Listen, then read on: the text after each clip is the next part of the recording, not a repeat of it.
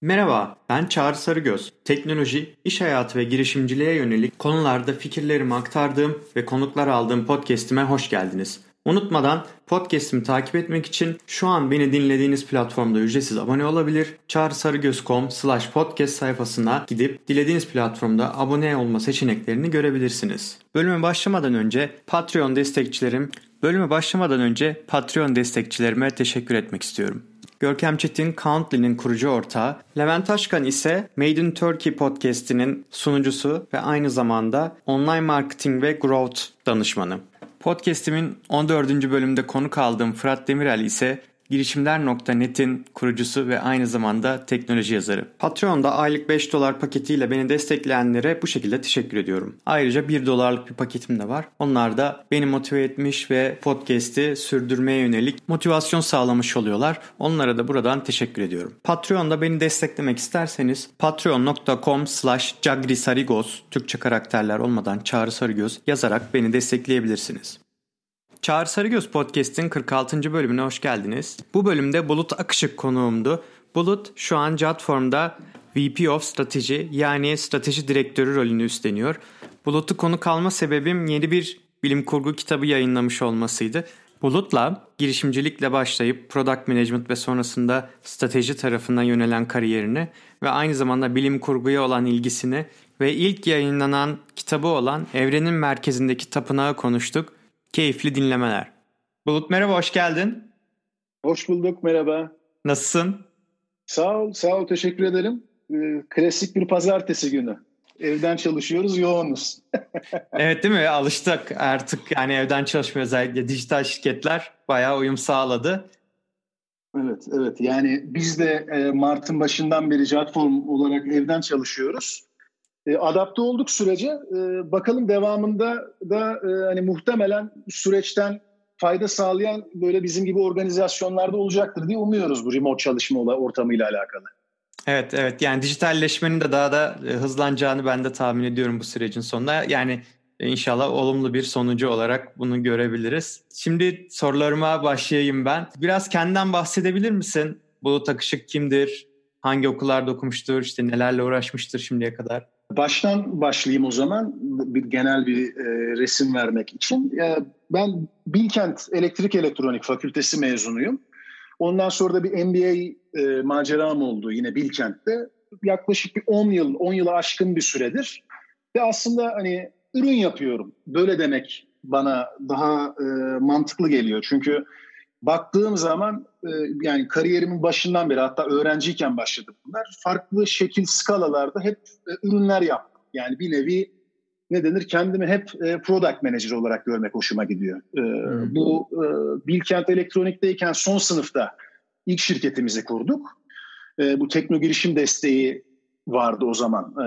Sanayi Bakanlığı dağıtıyordu. Son sınıftayken ondan faydalanıp bir proje yaptık. Aslında ilk öyle başlamış olduk. Yani girişimcilikle başladı e, bu ürün product management kariyeri. Ondan sonra işte Komodo, Jotform e, gibi devam etti. Kendi birçok farklı şirketimiz oldu bu süre zarfında.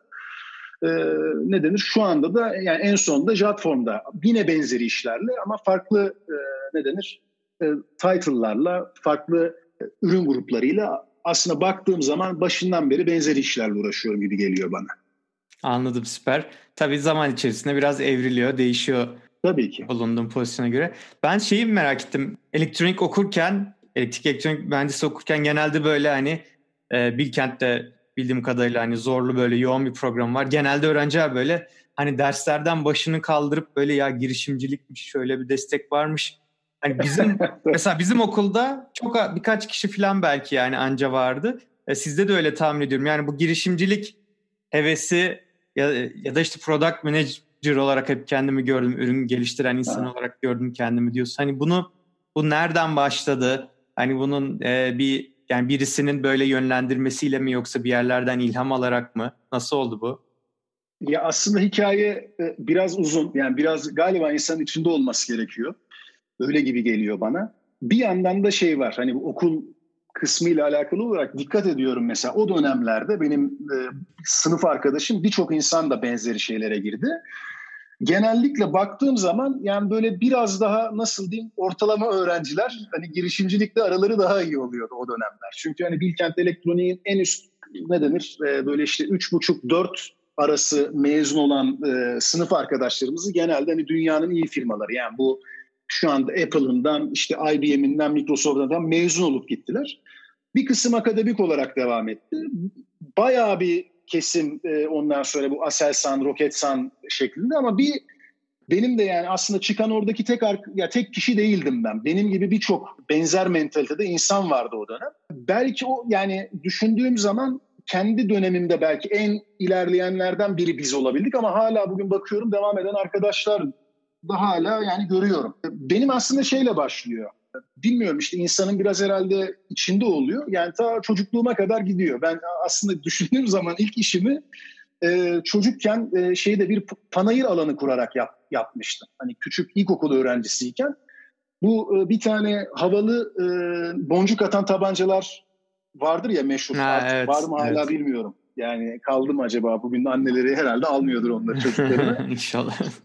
Ee, onlarla bir e, şey kurmuştum e, apartmanımızın bahçesinde. İşte attığı balonu vuran adam işte parayla atış hakkı kazanıyor. Balonu vurursa bir takım işte ödüller alıyor e, şeklinde. Yani ilkokul bir ilkokul çocuğu için de gerçek manada iyi para kazandığımı hatırlıyorum. Yani şu an hani enflasyona vursak belki şu anda aynı seviyelerde olabiliriz. Ya devamında e, ya tabii hani işin esprisi bu. Sonra üniversitedeyken aslında birinci, ikinci sınıftayken hep böyle küçük şey çabalarımız oldu. Çünkü tanıştığımız insanlar oldu. Bu yine kendi okullarımızdan mezun olmuş bir yerlere gelmiş. E, hani örnek aldık onlardan e, bir, şekilde. Ama tabii zaman içinde işte teknolojinin ilerlemesi biraz da yani Bilkent'in de okul olarak buna çok katkısı oldu. Çünkü son sınıf e, bizim olduğumuz dönemlerde ikiye böldü bitirme projelerini. Hmm. Bir işte ağır böyle bir e, su altı işte microwave projesi yapma şansınız vardı. Bir taraftan da kendi böyle bir girişimcilik projesi vardı. Biz tabii onu seçtik otomatikman. Ha, Biraz evet. içimizde olduğu için. E, aslında benim ilk kurduğum startup o proje, orada yaptığımız proje aslında. Bir e, görüntü işleme projesiydi, bir güvenlik sistemiydi aslında yani şu an düşünüyorum hani o e, süreçte belki yani tabii dünya şu anki gibi bir yer değildi. Yurt dışında şirket kurmak işte ya product dump bile yoktu. iPhone bile hani o, e, ne denir ben biz 3. 4. sınıftayken filan ilk şeyleri çıkmıştı. Dolayısıyla hani dünya bu kadar hızlı bir yer değildi. Biraz daha zordu o zaman.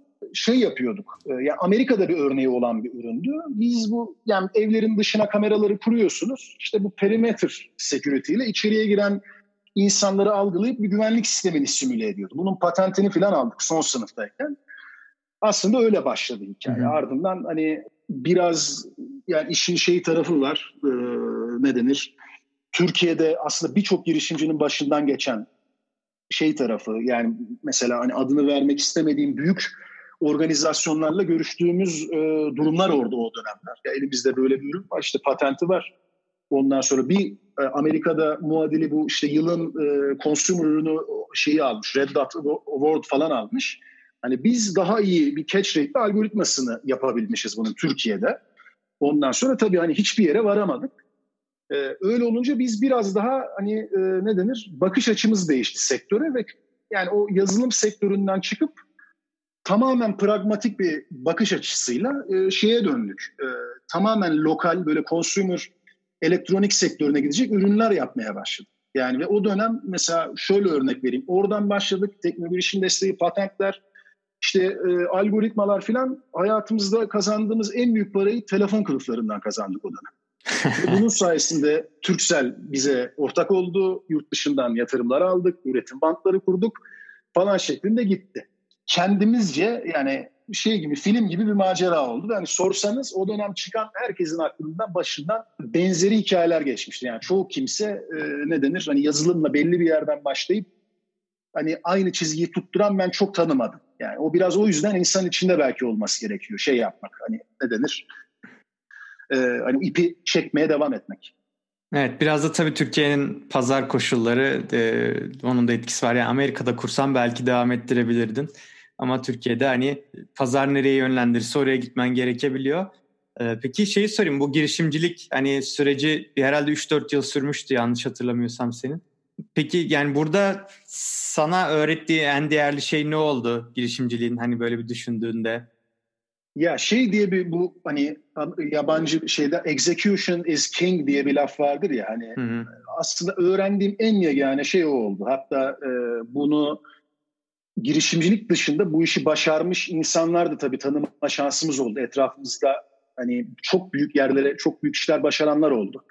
Ee, hani çünkü küçük bir komünite otomatikman herkesi tanıyorsunuz. Gördüğüm tek şey hani aslında fikrin hiç önemli olmadığı, tek önemli şeyin azim olduğu hani şeklinde oldu. Böyle özetleyebilirim. Yani fikir gerçekten önemli değil. Sizi başlatır bir yere gelir ama önemli olan hani yıllar yılı durmadan azimle bu işi yapabilmek. Geriye kalan her şey hikaye.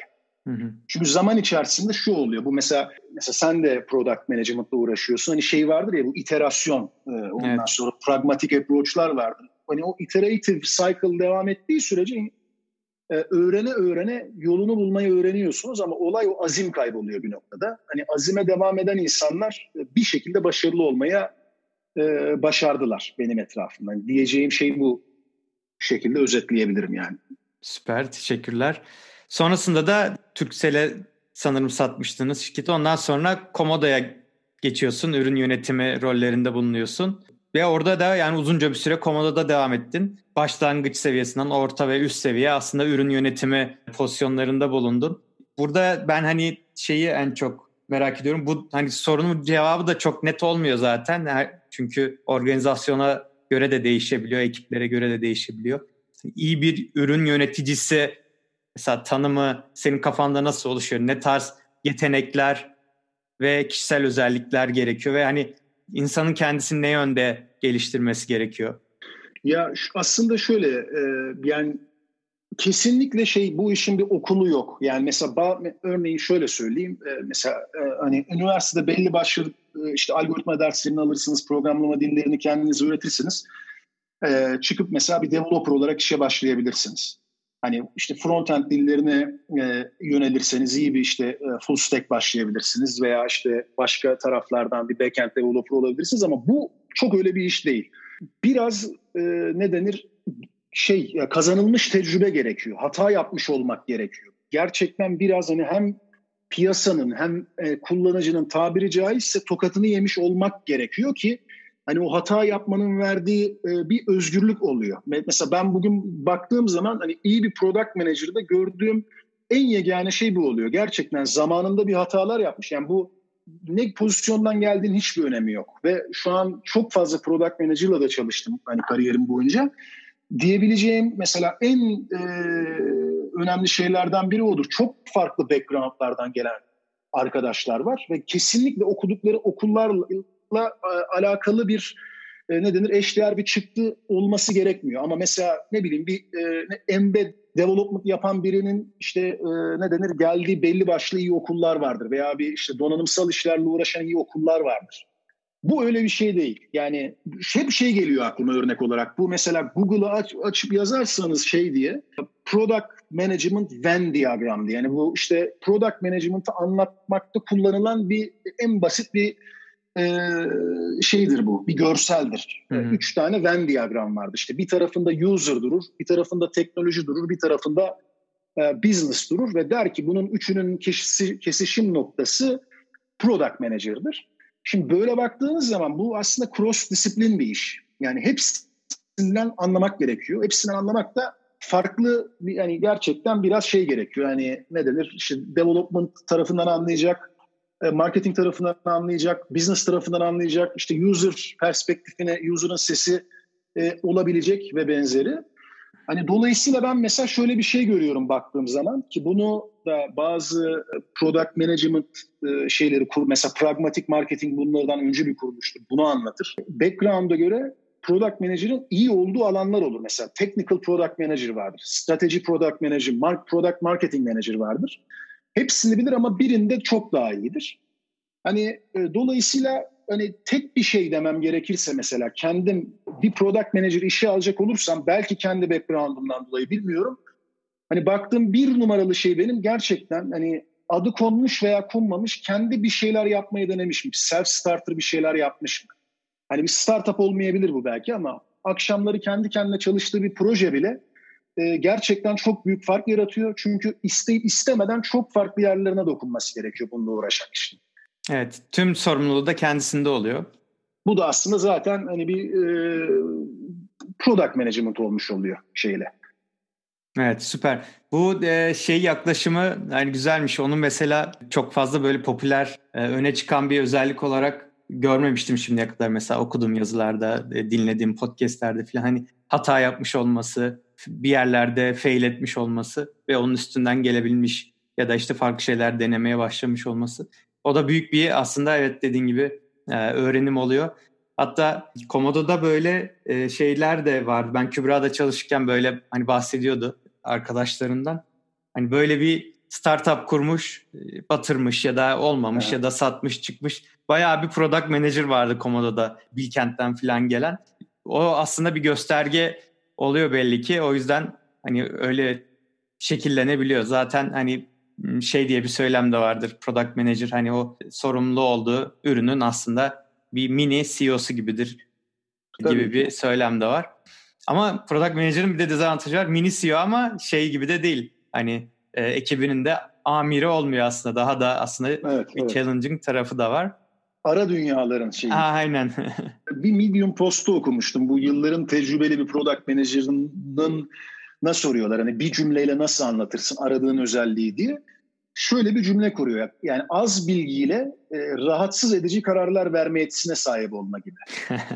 hani Güzel. çünkü hani hiçbir zaman tam olarak yani şöyle bir dünya yok. Yani data elimde çok güzel metrikler var. Ondan sonra işte user tarafını çok iyi biliyorum, piyasayı biliyorum. Ve bununla ilgili yüzde yüz e, sonuca ulaştıracak kararlar veriyorum. Yani böyle olmuyor. Yani data bir şey diyor ama yani büyük oranla belirsizlikler çevreliyor işi. Hani bunun içinde kendine güvenen kararlar verebilen adamlar gerekiyor ve çıktı her zaman hani bu metrik e, yani bu kadar net görülebilen bir şey olsa zaten bir Excel'le bunu ne denir hani otomat etmek mümkün olur herhalde. Aynen öyle. Bazen mesela e, işte yazılım geliştirme ekiplerinin böyle olumsuz yaklaşım olabiliyor. Ya işte bu product manager dediğin şey aslında gereksiz biraz falan gibi ama daha işte o deterministik yapıya e, ulaşmadık. Kolay kolay da ulaşacağız gibi gözükmüyor yani. Çünkü sürekli tabii, tabii. belirsizlikler var. E, o yüzden e, arada product manager ihtiyacı oluyor her zaman. Evet. Çok teşekkürler. Peki şimdi Jotform'da aslında product'tan ziyade hani VP of Strateji gibi bir title'ın ünvanı gözüküyor. Yani strateji direktörü. E, bu pozisyonda senin bir günün nasıl geçiyor? Hani ne, ne tarz sorumlulukların var? Yine product'a dokunuyor musun yoksa biraz daha böyle işin artık high level business tarafında mı yer alıyorsun? Ya aslında şöyle şimdi e, yani yine aslında core business ürün olduğu için otomatikman hani ürün temaslı gidiyor. Bu hani biraz job formu belki anlamak daha güzel anlatmama yardımcı olabilir. Yani şöyle bir mesela bir sıkıcı da olmasın bir gemi örneğiyle anlatayım ben bunu. Mesela bir gemi düşünelim. Jotform bir gemi olsun. İşte bu geminin bir kaptanı var. İşte Aytekin Tank, sen de galiba e, bir podcastiniz olmuştu evvelden yanlış hatırlamıyorsam. Aa, yok benim değil de başka podcast'te benim tanıştırdığım girişimci muhabbetine ha, konuk olmuştu evet. Tamam. Okey o zaman baştan alıyorum. Yani bir hani bir job formu bir gemi olarak düşünelim. Hani geminin bir kaptanı var. Hani CEO Aytekin Bey. Ee, bu geminin ne denir belli bir yere gidebilmesi için farklı komponentlere ihtiyaç duyması gerekiyor. Yani işte e, içinden geçtiği denize göre, geçtiği dalgaya göre, gitmeye çalıştığı yere göre bu gemiye yeni örneğin yeni bir motor takmak gerekiyor, işte güçlendirmek gerekiyor, ekstra özellikler vermek gerekiyor. Bunu yapan product ekipleri var. Ürünler yapıyorlar Jotform içinde. Kendi otonom hepsi böyle birer mini startup gibi belli başlı alanlarda Jotform'a yeni özellikler katıyorlar. Growth ekipleri var. Bir yelken düşünelim mesela. Jotform gemisinin bir yelkeni var. Bu arkadaşlar bu geminin e, yelkenine daha fazla rüzgar alabilmesi, daha hızlı gidebilmesi, giderken daha fazla yere uğrayabilmesi işini yerine getiriyorlar. Yani mesela Kübra da landing ekibinde bu işi yapıyor. SEO'dan işte reklamına kadar, işte e, content ekiplerinden growth hacking'e kadar birçok farklı kolu var bunlara. Bu şekilde baktığımız zaman aslında strateji tarafı bu geminin e, navigasyon sistemi oluyor bir bakış açısıyla.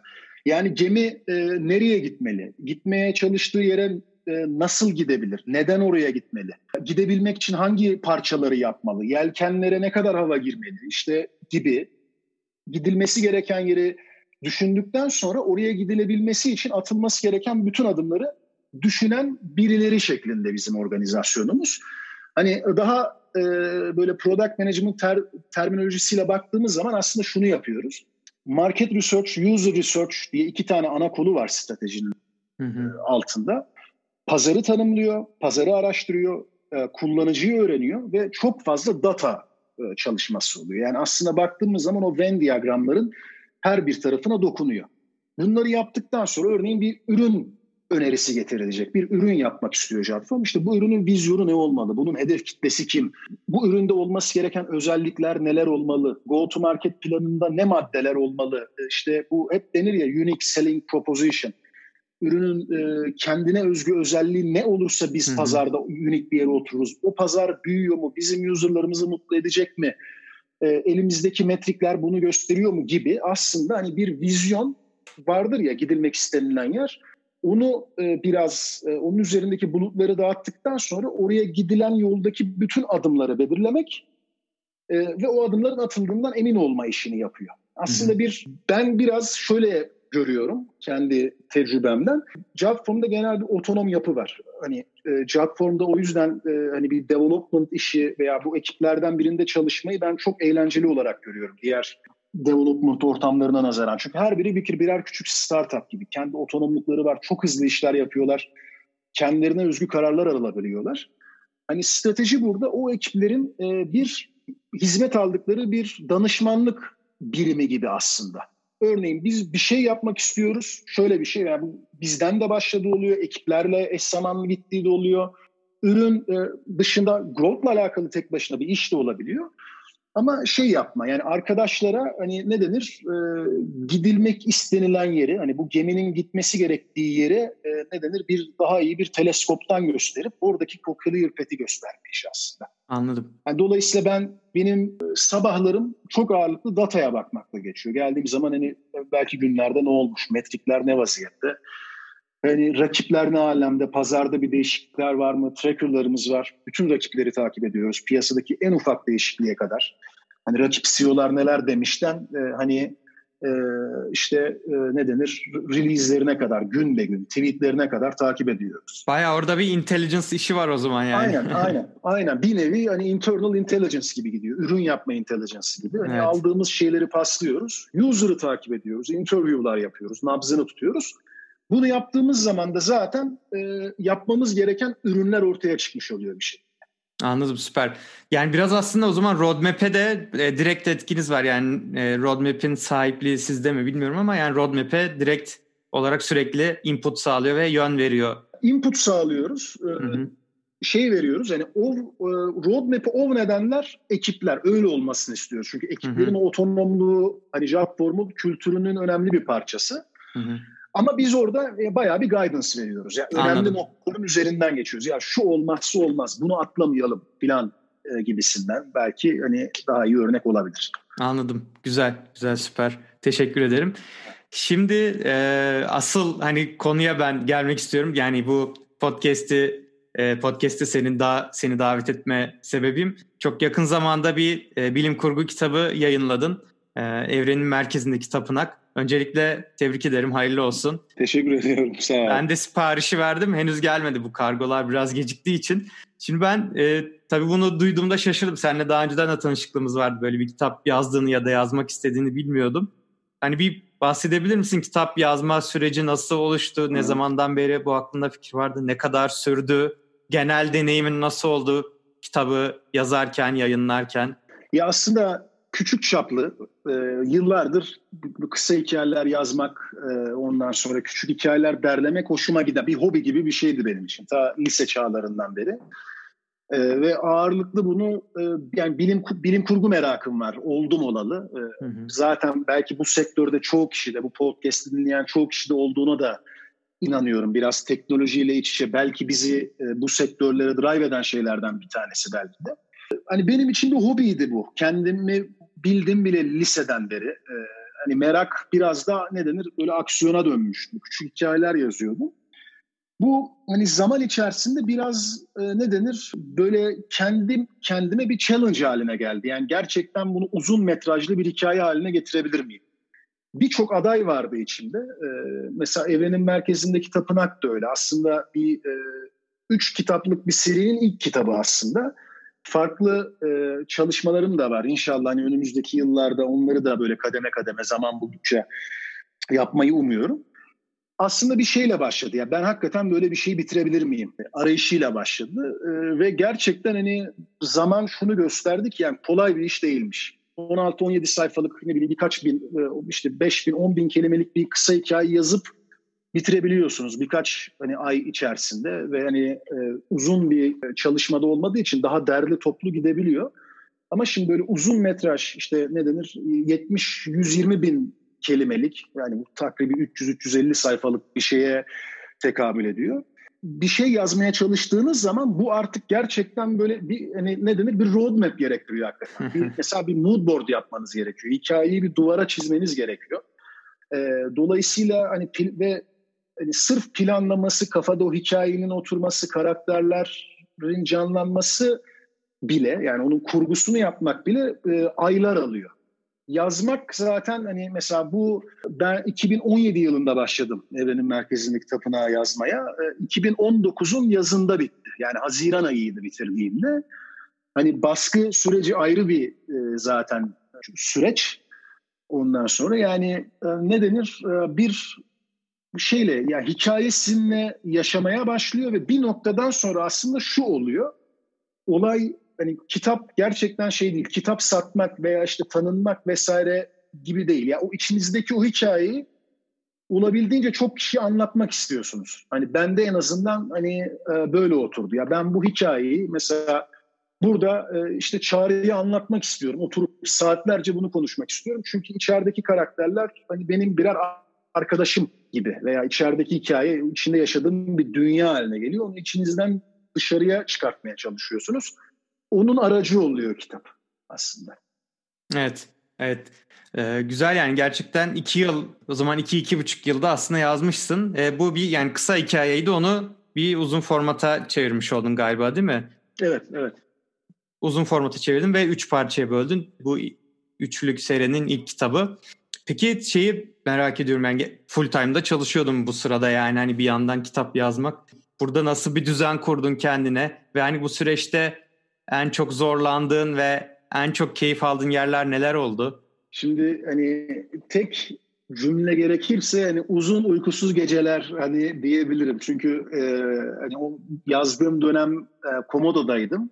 Hani sabah 9 akşam 6 7 hani çalışıyorsunuz. Akşam hani geliyorsunuz bir normal e, bir sosyal hayatınız var. Sorumluluklarınız var, yapmanız gereken şeyler var. Genellikle yani şöyle diyebilirim. Yani bulduğum her fırsatta yazıyordum her fırsatta ve hani üstü günler boyunca yani ara vermemeniz gerekiyor. Ara verdiğiniz zaman el soğumaya başlıyor. O ne denir e, dil değişmeye başlıyor. Dolayısıyla her gün kendime bir hedef koyuyordum. Yani günde en az iki sayfa hani kendi elle yazıyordum bu arada. Ben hani çoğu kişi bilgisayarda yazıyor ama ben elle yazıp sonradan bilgisayara geçirmek bana daha kolay veriyor. İşte tatile gittiğimde bile elimde bir not defteriyle gidip orada yazmaya devam ediyordum düşünüyorum şimdi şöyle geçmişe dönüp bakıp baktığımda her gece neredeyse 11-3 e, arası ben ya, ya, yazıyor oluyordum.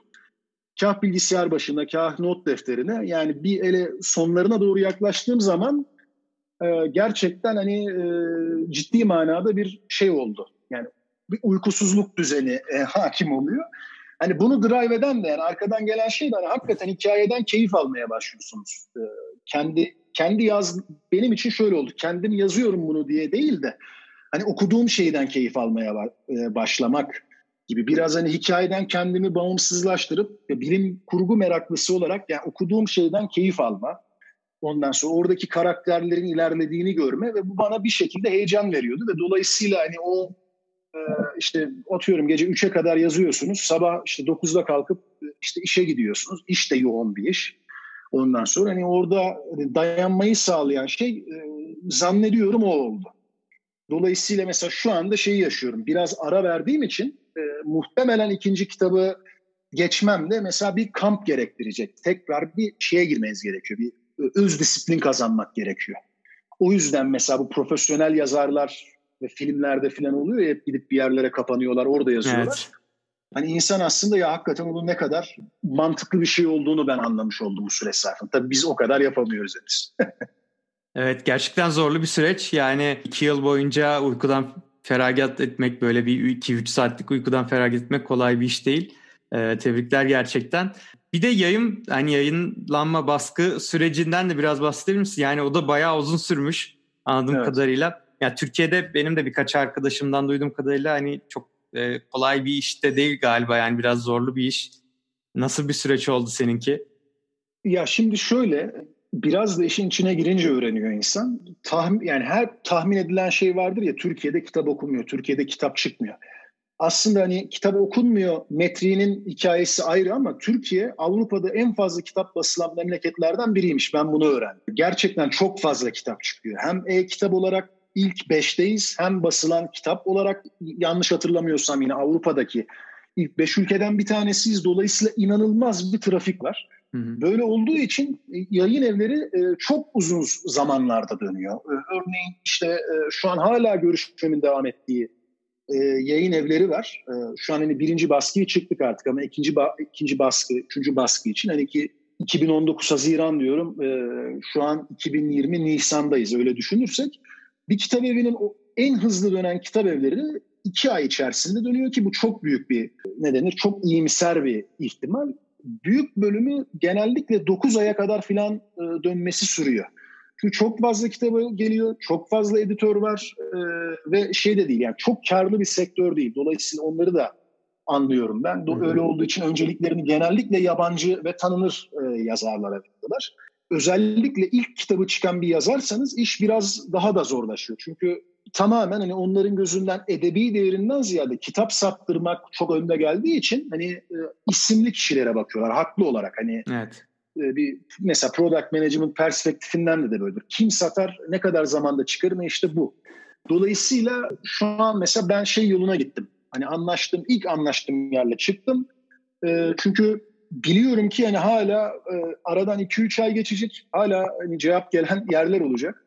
E, editörlerim var bu arada. Hani onlar e, bir de o perspektif var tarafı. Hani şimdi siz yazıyorsunuz. Mesela şu anda kitap 296 sayfa diye çıktı ama bunun ilk versiyonu çok daha uzun bir kitaptı. Hani hmm. e, işte siz kendi yazdığınız şeye aynı gözle bakamıyorsunuz. Birinin bir review vermesi gerekiyor. Nasıl diyeyim bir, bir yazar danışmanı diyorlar. Aslında editör benim gözümde aynı şey. Hani böl, biç, kırıp bir de bir o perspektifi var. Yani sırf yazdığınız zaman da bitmiyor. Sürekli böyle bir iteratif olarak onu ekle, bunu çıkar, işte şunu şuraya at, bunu e, uzat, ondan sonra bunu ikinci kitaba bırak, bunu üç, burada bunu anlatma filan gibi. Aslında çok e, şey bir süreç. E, ne denir? Bir ürün yapıyormuşsunuz gibi bir bakış açısından. Ama ben mesela şeyi bekliyorum. Hem bir kitap yazmış biri olarak aynı zamanda da hani bu ürün işleriyle uğraşan biri olarak yani bu önümüzdeki yıllarda yıldan yıla bu e, şeyin ne denir yayın evlerine daha fazla kitap başvurusu geldiği görülüyor baktığımız hı hı. zaman daha fazla kitap çıkıyor. Bununla ilgili muhtemelen hani Türkiye'de de hani online kitap, e-kitap tarafında muhtemelen girişimler göreceğiz gibi geliyor bana. Çünkü hani basılı kitap sektörü şu anda buna yetişebilecek durumun çok ötesinde. Ve şu anda bile hani bana hani kendi çevremden e, bakıyorum. E, hani e-kitap gerçekten çok hızlı gidiyor Türkiye'de. Hiç ben bu kadar beklemiyordum böyle olacağını. Evet, evet aynen. Yani hem legal hem işte legal olmayan böyle PDF indirme falan gibi evet. farklı kaynaklardan e, kitap e, hızlı gidiyor. Bir de herhalde bunda fiyatların da etkisi var. Yani kağıt e, fiyatları Tabii. çok arttığı için kitapların da fiyatları arttı. E, herhalde biraz o piyasa koşullarının da etkisi var. Ama bunu ben de bilmiyordum. Yani çok kitap basılıyor da işte e, sınav kitabı, KPSS sınav, işte ne bileyim matematik kitabı falan gibi şeyler zannediyordum. Ama dediğin gibi özellikle hem yani şey ede fiction olan hem fiction olmayan kitap da e, çok fazla artık raflarda yer buluyor sanırım. Süper yani umarım e, devamı da gelir serinin. Ben de ilk fırsatta işte elime geçince okumaya başlayacağım. Merak ediyorum. Bana yazarsın ee, ne düşündüğünü. Fikrin çok önemli benim için.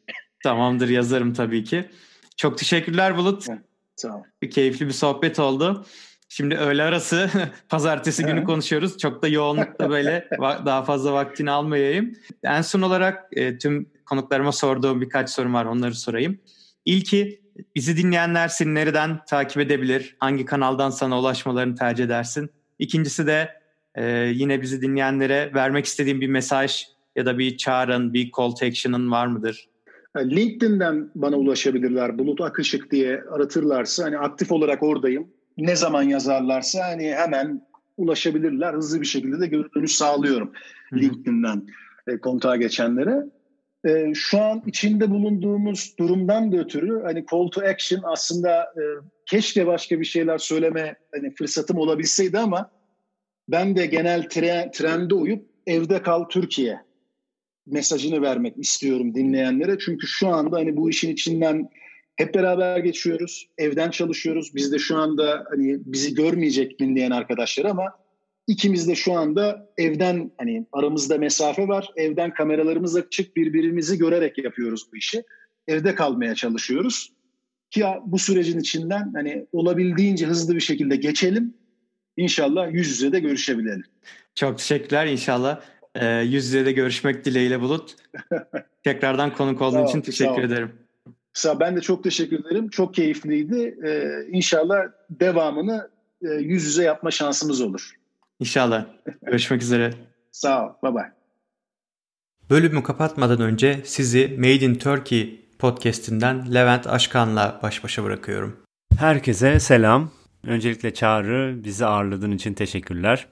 Made in Turkey podcastinde neler konuştuğumuzu anlatmadan hemen hikayesini aktarmak istiyorum. Bir gün Doğan Akdağ ile otururken ya bizim ülkemizden güzel şeylerin çıktığını, güzel projelerin çıktığını fakat bunu kimsenin paylaşmadığını gördük. Güzel projeler oluyordu. Bu e-ticaret alanında vardı, oyun sektöründe vardı, yazılım alanında vardı. Fakat kimse hikayesini aktarmıyordu. Bu konuştuğumuz dönemde dövizin yükseldiği, şikayetlerin arttığı, herkesin böyle yapıcı değil de yıkıcı olduğu bir moddu. Biz dedik ki şikayetçi olmayalım, üretken olalım, yıkıcı olmayalım, yapıcı olalım ve bu tarz firmalara ulaşıp onların hikayelerini aktarmaya çalışalım.